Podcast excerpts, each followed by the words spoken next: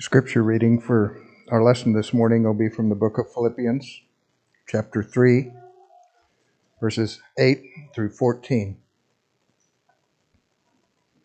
More than that, I count all things to be loss in view of the surpassing value of knowing Christ Jesus my Lord, for whom I have suffered the loss of all things, and count them but rubbish, so that I may gain Christ, and may be found in him not having a righteousness of my own derived from the law, but that which is through faith in Christ, the righteousness which comes from God on the basis of faith, that I may know him and the power of his resurrection and the fellowship of his sufferings, being conformed to his death, in order that I may attain to the resurrection from the dead.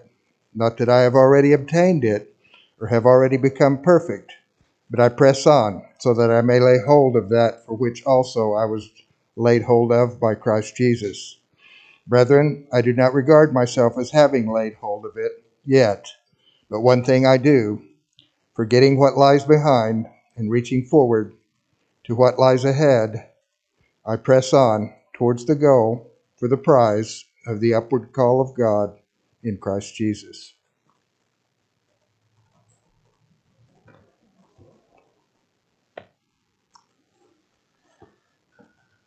Good morning.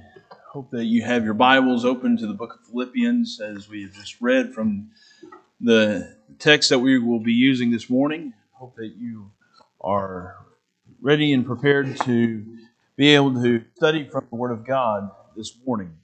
We are glad that you are here. We are always thankful and grateful for those who are visiting with us. And we have a few in our number this morning that we are especially thankful to have you here. We hope that you are edified and encouraged by our time together spent in worship and fellowship with God. And that's what we're going to be talking about some this morning the idea of fellowship. That is our theme for the year that we have been having several series of lessons on. And so we are going to continue that uh, this morning uh, as we have read from the book of Philippians in chapter 3 that introduces us to the idea of fellowship in the suffering of Jesus. But before we get to that, for uh, in a moment, I want to just bring a couple of items to your attention that uh, I've been needing to announce these things, and I have just been kind of neglectful, and I apologize about that. If I don't write something down, then it usually is going to get forgotten when I get up here. So uh, I, I actually early this week I typed these things out. I would be sure I brought them up here to read. But uh, tomorrow evening at 7 o'clock, um, and this is something that's going to be kind of an ongoing thing, I'm going to be uh, having sort of a public Bible study. I'm going to just be setting up at a table at Panera Bread in Derby. I'm going to be using a website called meetup.com. Maybe you're familiar with, but it, that's really just kind of a a way to advertise for people who might be interested in having a Bible study, to people who might be interested in talking about the Bible, just a way to kind of make contacts in our local area. And so um, I'm going to be starting that tomorrow. If you are free and able to join, great. We'd love to have you. You can come get a cup of coffee and get a pastry of some sort. Uh, and we can sit and have a Bible study, just talk about the Bible in some way. And what would be better would be if you could bring a friend, uh, someone that know that would like to talk about the Bible and learn about it. But uh, that's going to be part of our efforts to preach the gospel and teach others here in our area. And so, even if you can't come, I know it might be a little short notice, but we're going to be having these studies regularly. Uh, at least once a week at some point during the week is kind of my goal. And so, uh, if you are able to to make one of those studies, bring a friend. That would be very encouraging to me. Also, uh, if nothing else, pray for our efforts for that. That there might be people who are needing to hear the gospel and to be introduced to Jesus Christ. That they might actually come and study and learn the truth. And so, uh, as as I develop that schedule, I will post it somewhere in the back that, and I'll have it announced that that schedule is posted so you can see it, so you can be aware that you can come. But certainly, at least if nothing else, the first point that I would ask you to is just remember that in our in your prayers um, throughout the week and throughout the months ahead. Something else that we're going to be starting this evening is a monthly teen and preteen devotional series uh, of lessons.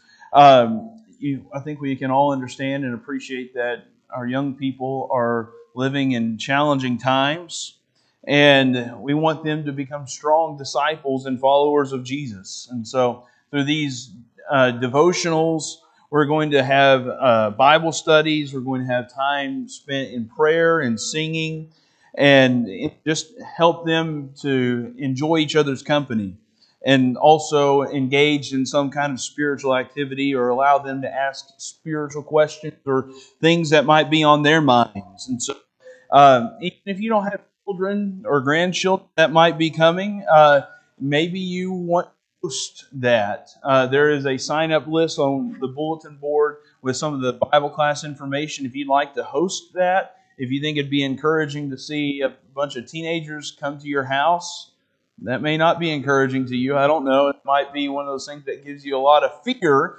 Uh, but uh, I think we have some good kids, so I, I, think would be okay. But if you think it'd be encouraging to see them, uh, hear them sing or talk about the Bible, just uh, some of those things, that's going to be starting up tonight. We're going to try to do that every uh, month for the the school year, and so and kind of encourage you to uh, praying for those efforts uh, pray that they will actually uh, enjoy these and benefit from them, and that we might have a successful and profitable venture. All right, I made those announcements that I've been neglecting, and I apologize for just now bringing them up, but uh, nevertheless, they have been made. So, in the book of Philippians, I think you argue we oftentimes think about the book of Philippians as being a letter of joy but I think you could also make the argument that it is a letter about fellowship. And let me make that contention this morning that the book of Philippians is a book about fellowship. Because before you really get into many of the passages, texts that talk about the joy and rejoicing in the Lord, in Philippians chapter 1 and in verse 5, Paul says, In view of your participation, and that word participation is the Greek word koinonia, which we get our English word fellowship. So he opens up this letter in the first five verses, and he has already used the word fellowship. Here it's translated participation in the New American Standard Bible. In view of your participation in the gospel, from the first day until now. And if that's not enough to convince you, perhaps, verse 7, just a couple of verses later, he uses another form of the word, sun koinonios, in which he is very much related to the word koinonia, and it comes from that. And there at the very end of that verse, at the end of that verse, he says, You are all partakers of grace with me. And so already we have two usages of the word and the idea of fellowship. And they are defined or translated as a participant or as someone who is a partaker. I think if you look at some of the meanings and the definitions of these words, you come away with thinking of someone who is a participant, a partaker, a partner. And that, I believe, is why Paul is addressing the church at Philippi, that he is writing to his partners in the gospel. That Paul recognizes that he is not preaching alone, he is not preaching by himself. He has those who are working alongside with him. Another passage of Scripture, and as you pick up the bulletin this morning on your way out, I would encourage you to read the article because it's about fellowship. And one of the interesting usages of the word koinonia and fellowship is actually in Luke chapter 5 when the apostles are uh, working together and Jesus calls them. And Peter and Andrew and James and John, they are called partners together because they're fishing partners. They, they have a business together. It's the same word, koinonia, for fellowship there. I think that's what Paul is drawing on here as he uses that word, koinonia, that this is about per, being a partaker and a participant and a partner with the gospel. That Paul is a proclaimer, a preacher, an apostle of the, of the good news of Jesus Christ. And the church there in Philippi, they have a unique relationship with him, and because of that, they have a relationship with the gospel itself. That's why at the end of chapter 1 in verse 27, Paul would tell them that they need to conduct yourselves in a manner worthy of the gospel. That because they are a partner in the gospel, that means that there are some requirements that they have to live up to, that there is an expectation for how they are supposed to live. As Paul's fellow participants in the gospel, he expects them to live in a way and to conduct themselves in a way that would be in worthiness or in acceptability of the gospel, and that must be lived out in a demonstrable way. In which Paul talks about, I believe, as you continue on in chapter 2, he talks about what it means to live worthy of the gospel. He, he shows us what that is like. And he first shows us that in verse 1 therefore, if there is any encouragement in Christ, if there is any consolation of love, if there is any fellowship of the Spirit, there's that word fellowship again. Uh, are you beginning to see that the word, the book of Philippians is about this idea of fellowship and koinonia, fellowship of the Spirit?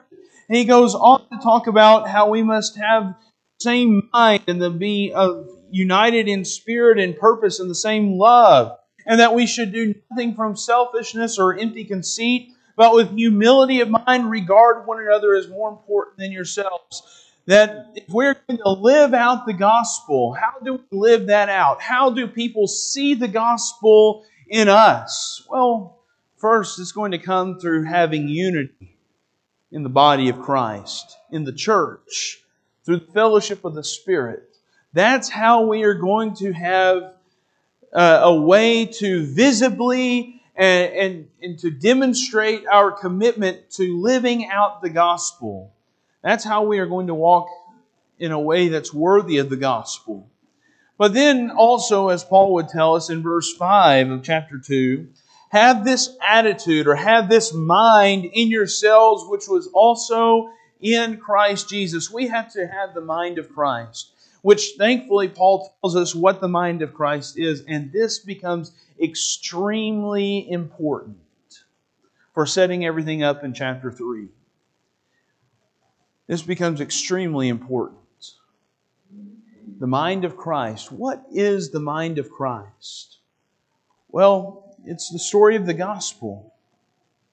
And the way I would describe this is the story of the gospel is in a V shaped pattern. That Jesus, as he existed in the form of God, as Paul would describe in, in chapter 2 and verse 6, he would humble himself and he would take on the form of a man. He would take on the form and the role of a servant. The one who is in the form of God humbled himself and lowered himself to eventually go to the cross and to die. But then, that, that's the lower part of that V. Then you have on the second half the upward trajectory that Jesus went on. In verse 9, when Paul would say, For this reason also God highly exalted him and bestowed on him the name which is above every name. So that name of Jesus, every knee will bow of those who are in heaven and on earth and under the earth, and that every tongue will confess that Jesus Christ is Lord to the glory of God the Father. You see both halves. You see the downward trajectory that Jesus was in the form of God, but he humbled himself. He did not think more highly of himself, he thought of others first. And then, because of his faithfulness to God, because of his commitment to being obedient to his Father, he was exalted. He was raised and he was exalted to sit at the right hand of God, the upward trajectory. If you want to describe the gospel in short form, that's how you describe the gospel. It's the, it's the essence of the story of Jesus that Jesus went to the cross and he died for us, and he also was exalted, and that he has become our king. That is the story in which Paul is saying that I am a preacher of. I am an apostle of that story right there of the gospel of Jesus Christ. And that is the story in which you are a partner in, that you have fellowship with that idea. You can continue on reading in chapter 3. Paul talked about himself in a lot of detail, actually, about how he was someone who had great confidence in the flesh before his conversion to Jesus Christ, that he was of the tribe of Benjamin, he was a Hebrew of Hebrews, he was a Pharisee, he was circumcised, he was zealous. He was zealous to the point that he would be a persecutor of the church. And according to the law and the righteousness that uh, which is in the law, he said he was blameless. That he kept the law. Paul then says, all of that I have counted as loss. I have given it up. I count it as nothing, he says. Because in verse 8, more than that, I count all things to be lost in view of the surpassing value of knowing Christ Jesus my Lord, for whom I have suffered the loss of all things and count them but rubbish, so that I may gain Christ. I think even here, as Paul, you see that downward slope that he is on, that I have given it all up. Where is he when he is writing the book of Philippians? He's in prison. And then he's saying, Now that I can gain Christ, you see the downward and the upward slope. It's the V shaped pattern that Paul is living out. But also, extremely important for us is to notice verse 10, where Paul says, That I may know him, the power of his resurrection, and the fellowship of his sufferings, being conformed to his death. We are called to participate in the story of the gospel, the story of Christ. That's why many of the songs that we sing this morning had to deal with the suffering of Jesus, going to the cross. Footsteps of Jesus, we're, we're committed to following Him to that old rugged cross. We think about the way of the cross. And just, just two things to us this morning about what fellowship with Jesus Christ means. It means that we must be committed to following that same V shaped pattern that even to the cross we must go. And then we can have the hope of the glory that is on the other side, just as Jesus and the Apostle Paul lived out. So, what does that mean? What is idea of fellowship in the sufferings of Jesus? What does that mean? What is that going to look like? This is going to be perhaps one of the hardest things for us to learn. I think if we talk about fellowship, fellowship with Jesus, it's going to involve some hard things. That's what Paul is trying to get us to understand. That fellowship with Jesus doesn't mean that we get to walk an easy life, that things are going to come easy and naturally for us in fact, he's telling us the exact opposite that being a Christian, having fellowship with Jesus, it means that we are following the way of the cross. That's what fellowship is. It means that we are accepting and choosing the way of the cross. The fellowship of his sufferings, it must include the cross because of what Paul in chapter 2 in chapter 2 and verse 8, being found in appearance as a man, he humbled himself by becoming obedient to the point of death, even death on a cross. And if we're going to talk about the sufferings of Jesus, you cannot ignore the cross. And if we are choosing to be a part of the gospel story, if we're going to be a partner in the gospel, if we are going to be a participant in the grace of Christ,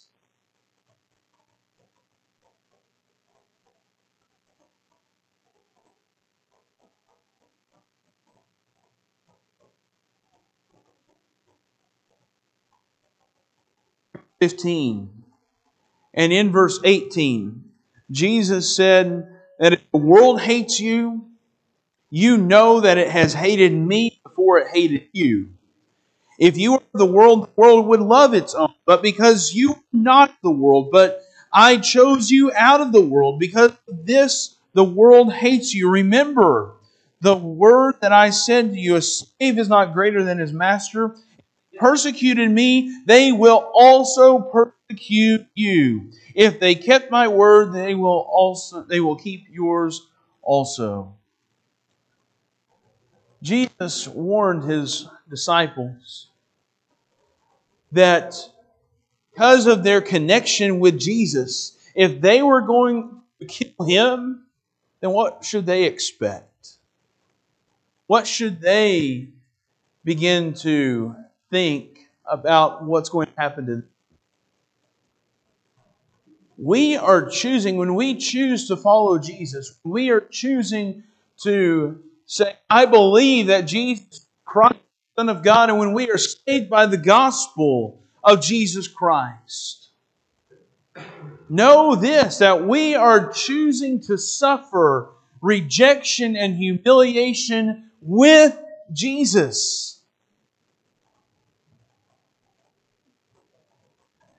That is why, as you think about what Jesus endured, certainly physical pain and hardships, Paul was in prison for the sake of the gospel. We can read in the book of Hebrews, we don't have this morning, but in Hebrews chapter 10, you might want to jot this down and go look at it later. In, in Hebrews chapter 10 and verses 32 through 34, while those Christians had not yet been killed to following Christ, they had had their property taken. There are some consequences following Jesus. Loyalty to Christ might mean imprisonment. In the book of Revelation, Revelation chapter 2 and verse 10, where we find that wonderful statement, be faithful until death. What I believe that really means is not that you are just to live your life, the, eh, while this is a, a true principle, there in particular, he means that you are to live under the threat of death. Not just living your life to a ripe old age and be faithful, uh, to God and always come to church for the rest of your life. That's not exactly what Revelation chapter 2 and verse 10 means. He's trying to get us to see that even under of persecution and death and tribulation, imprisonment, you will be faithful. When we choose to follow Jesus, we are choosing rejection and humiliation and pain, perhaps. But fellowship with Jesus also means that we have to take up our own cross. In Luke, the 14th chapter,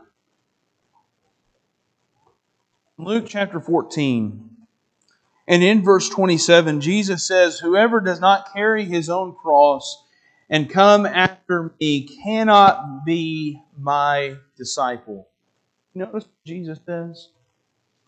To be his disciple, follow Jesus, what is required? You have to accept the cross.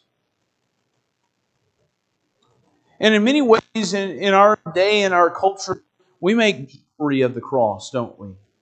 And, and that we we have made the, the idea of the cross into something that doesn't seem to bring a lot of shame. In fact, you might see people who put a bumper sticker uh, or something with the cross on there, and that it's a, a symbol of pride in, in a lot of ways that I am a Christian because I believe in the cross.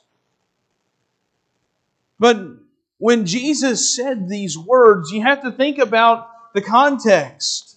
The cross was a form of persecution it was a humiliating death That excruciating pain.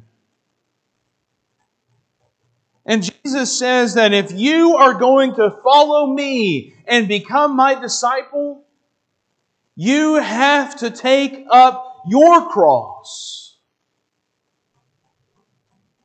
You must take up your cross and follow me. Now, there is no way around following Jesus. There's no way to have fellowship with Jesus that does not involve the cross. The Gospel of Matthew in Matthew chapter 16. In Matthew, the 16th chapter, and in verse 24, Jesus said to his disciples, If anyone wishes to come after me, he must deny himself and take up his cross and follow me. The form of death that we are choosing when we take the cross comes in the form of self denial. It's denying ourselves, it's denying sin. I believe it's the same choice that as the Hebrew writer would talk about in Hebrews chapter 11 when he would talk about the faith of Moses that he's talking about Moses' faith and how in Hebrews chapter 11 and verse 25, Moses choosing rather to endure ill treatment with the people of God than to enjoy the passing pleasures of sin. That's exactly what we're talking about this morning.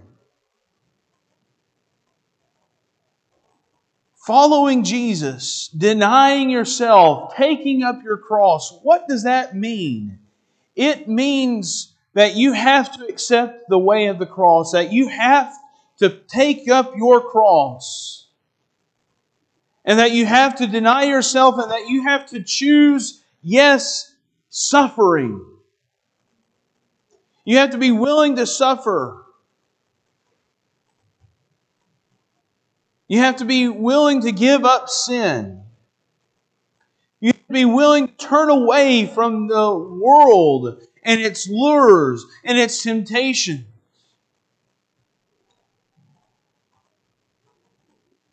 I just find the imagery to be very beautiful in the book of Romans, in Romans chapter 6.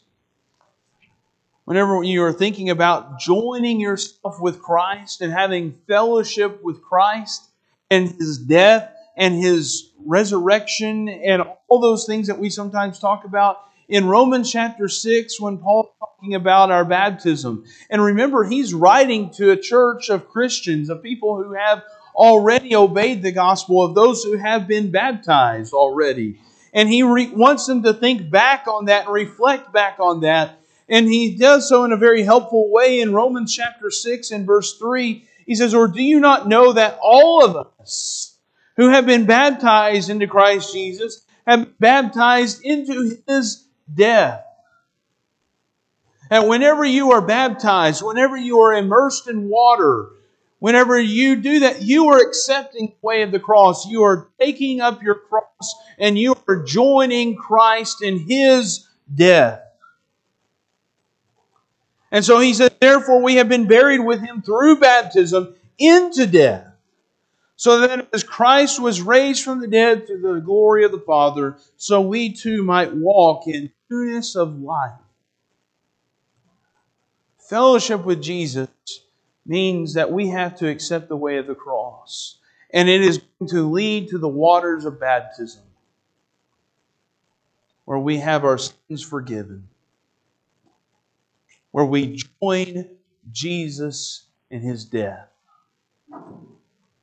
Fellowship with Jesus means we are choosing to follow Him and die to sin. We are choosing life through Jesus.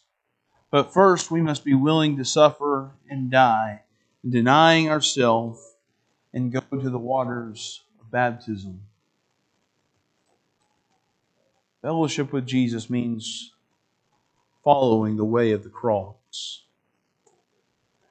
And then the second thing I want to submit to you this morning. about fellowship with Jesus, it means that we have hope of resurrection. Turning back to our text in the book of Philippians, in Philippians chapter 3. In Philippians chapter 3, I want you to notice what Paul says. In Philippians chapter 3 and in verse 10, when he says, That I may know him and the power of his resurrection and the fellowship of his sufferings, being conformed to his death, in order that I may attain to the resurrection from the dead. Remember, the gospel story is a V shaped pattern. It doesn't just end at the cross, does it? That's the low point in the story. The climax, the high point, is at the exaltation. Jesus was raised from the dead. He ascended to the right hand of God. He went to heaven and he was exalted and put in the position as our King, as our Lord, and he was given the name which is above every name. The second half of the V, the upward trajectory, it involves resurrection. The resurrection of the dead. And that, the fact that Jesus was raised from the dead becomes the basis of our hope. Notice end of chapter 3. Paul says in verse 21, the very last verse, as he is talking about our citizenship, which is in heaven, who how we are waiting for Jesus. He says in verse 21 that Jesus who will transform the body of our humble state into conformity with the body of his glory. That Jesus has a glorified body. And after we die, our bodies will be raised from the dead and we will be glorified. That is what he's trying to get us to see that our body, the body of our humble state, is going to be con- brought into conformity with the body of glory. Paul tells us in the book of 1 Corinthians in chapter 15. In 1 Corinthians chapter 15 and in verse 20, where the Apostle Paul says in verse 20, But now Christ has been raised from the dead, the first fruits of those who are asleep. Think about that imagery of first fruits with me for a moment. We're beginning to start, we're, we're beginning to see harvest time, aren't we? We're coming up on that. And the first fruits, it's the first of the crop. And if I plant a watermelon seed, I'm going to expect to get a watermelon, aren't I? If I plant a lot of watermelon seeds, the first fruits might be the what I what I receive first, the first ones out of the ground, and the ones that I would receive later are going to be like the first. It's not going to be something different, is it? It's not like all of a sudden that watermelon seed is going to be uh, a hybrid of uh, corn and, and bean or something like that. It's going to be a watermelon. And so Jesus, He is the first fruits. And the way in which He was raised, and I appreciate the fact that as Brother Gary read this morning, that He is not in the tomb. His body was raised and He was not in the tomb. And when Jesus returns, we will be raised. He continues on, Paul does, in 1 Corinthians 15 and verse 21 For since by a man came death, by a man also came the resurrection of the dead. For as in Adam all die, so also in Christ all will be made alive. In the book of Romans, in Romans chapter 8, in Romans chapter 8, the Apostle Paul, he seems to be contemplating on some of the things that we are suffering in this world, things that we endure, the pain, the anguish, the sickness, the illnesses, that we go through, the aging of our bodies, the pain that that brings, all of the misery that sometimes that you see in this life and in this world, all of the hardships, all of the tribulation. Paul is reflecting on that at the end of Romans chapter 8, or in the middle of that section, I would, I would say. In Romans chapter 8 and verse 18, he says, For I consider that the sufferings of this present time are not worthy to be compared with the glory that is to be revealed to us.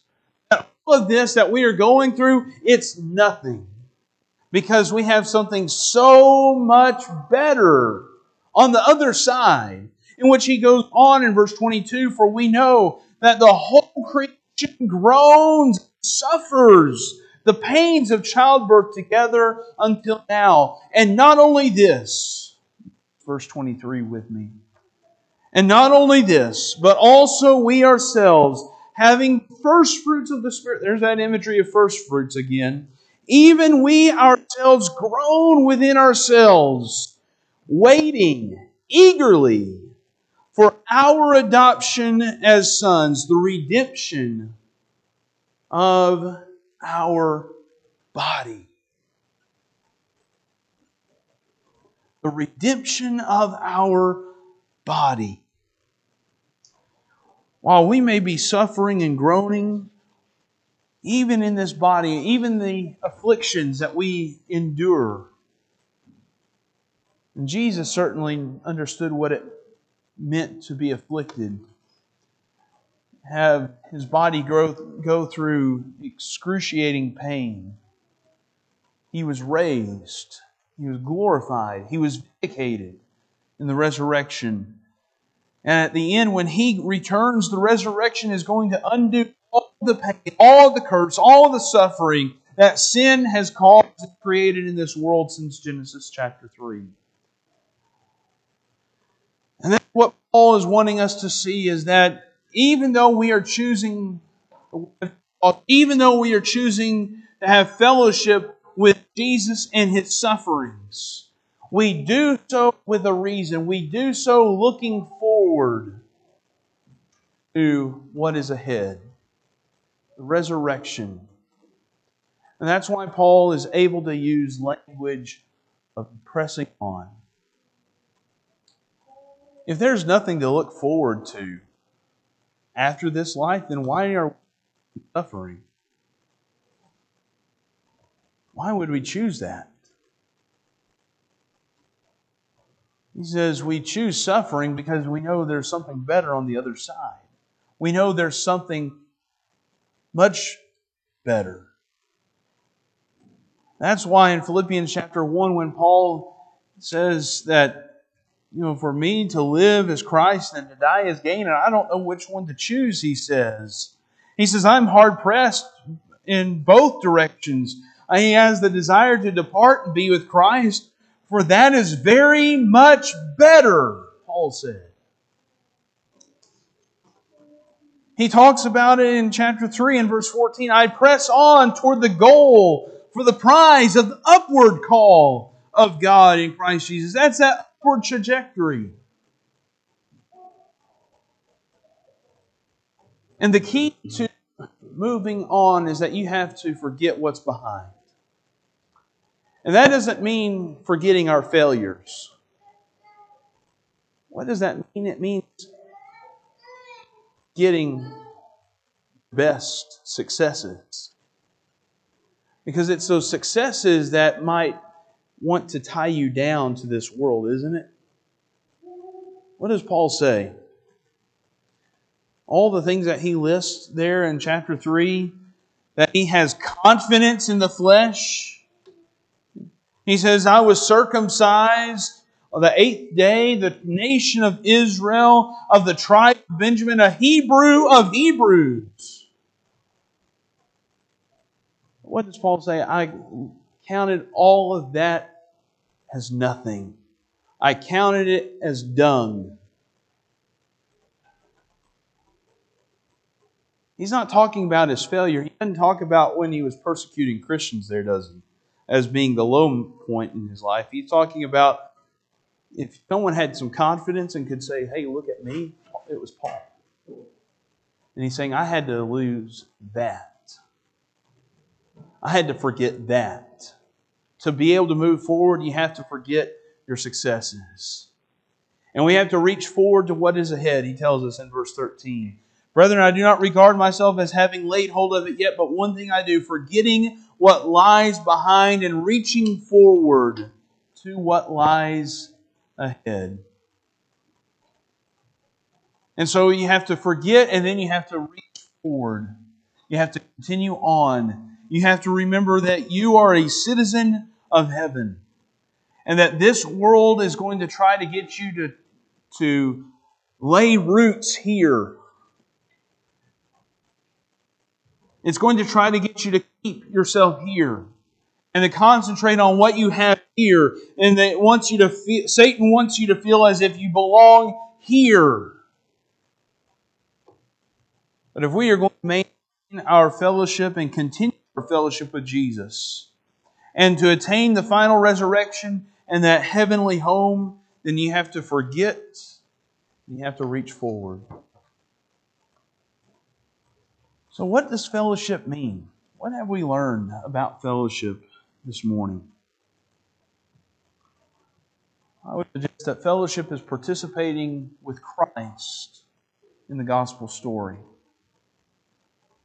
We're going to be willing to choose suffering, that we have fellowship in His sufferings, that we're choosing the cross,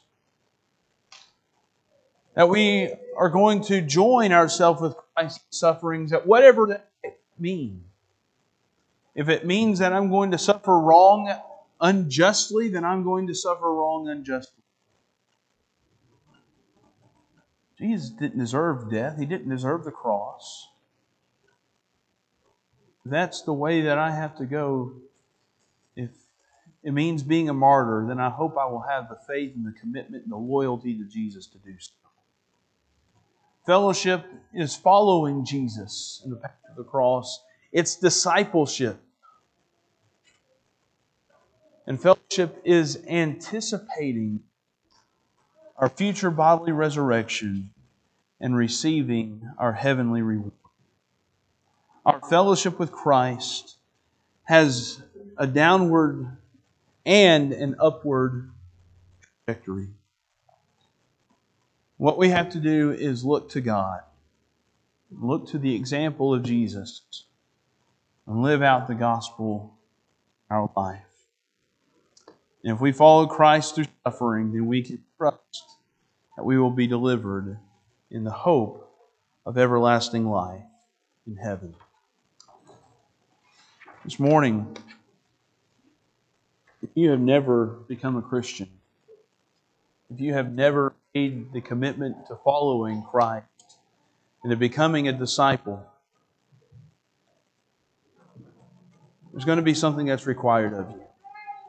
You have to deny yourself and you have to take up your cross. You have to choose the cross. Jesus chose the cross. He did so thinking of you and your sins. And he was willing to go and suffer and die. And if you will pick up your cross and follow after him, being a faithful disciple of Jesus, there is hope of eternal life in heaven. You may have to choose some form of death, but there's ultimately life at the end. There's a home in heaven with God and with our Savior Jesus Christ. If that doesn't appeal to you, then I don't know what would. But that's the gospel forgiveness of sins and eternal life. And if you have never become a Christian, we want you to become a child of God. We want you to enjoy fellowship with Jesus Christ. We urge you to take up your cross, follow Him, joining Christ in His baptism, in baptism being united with Him in death. And you will be raised to enjoy newness of life. If I help you in some way, would you come stand as we sing?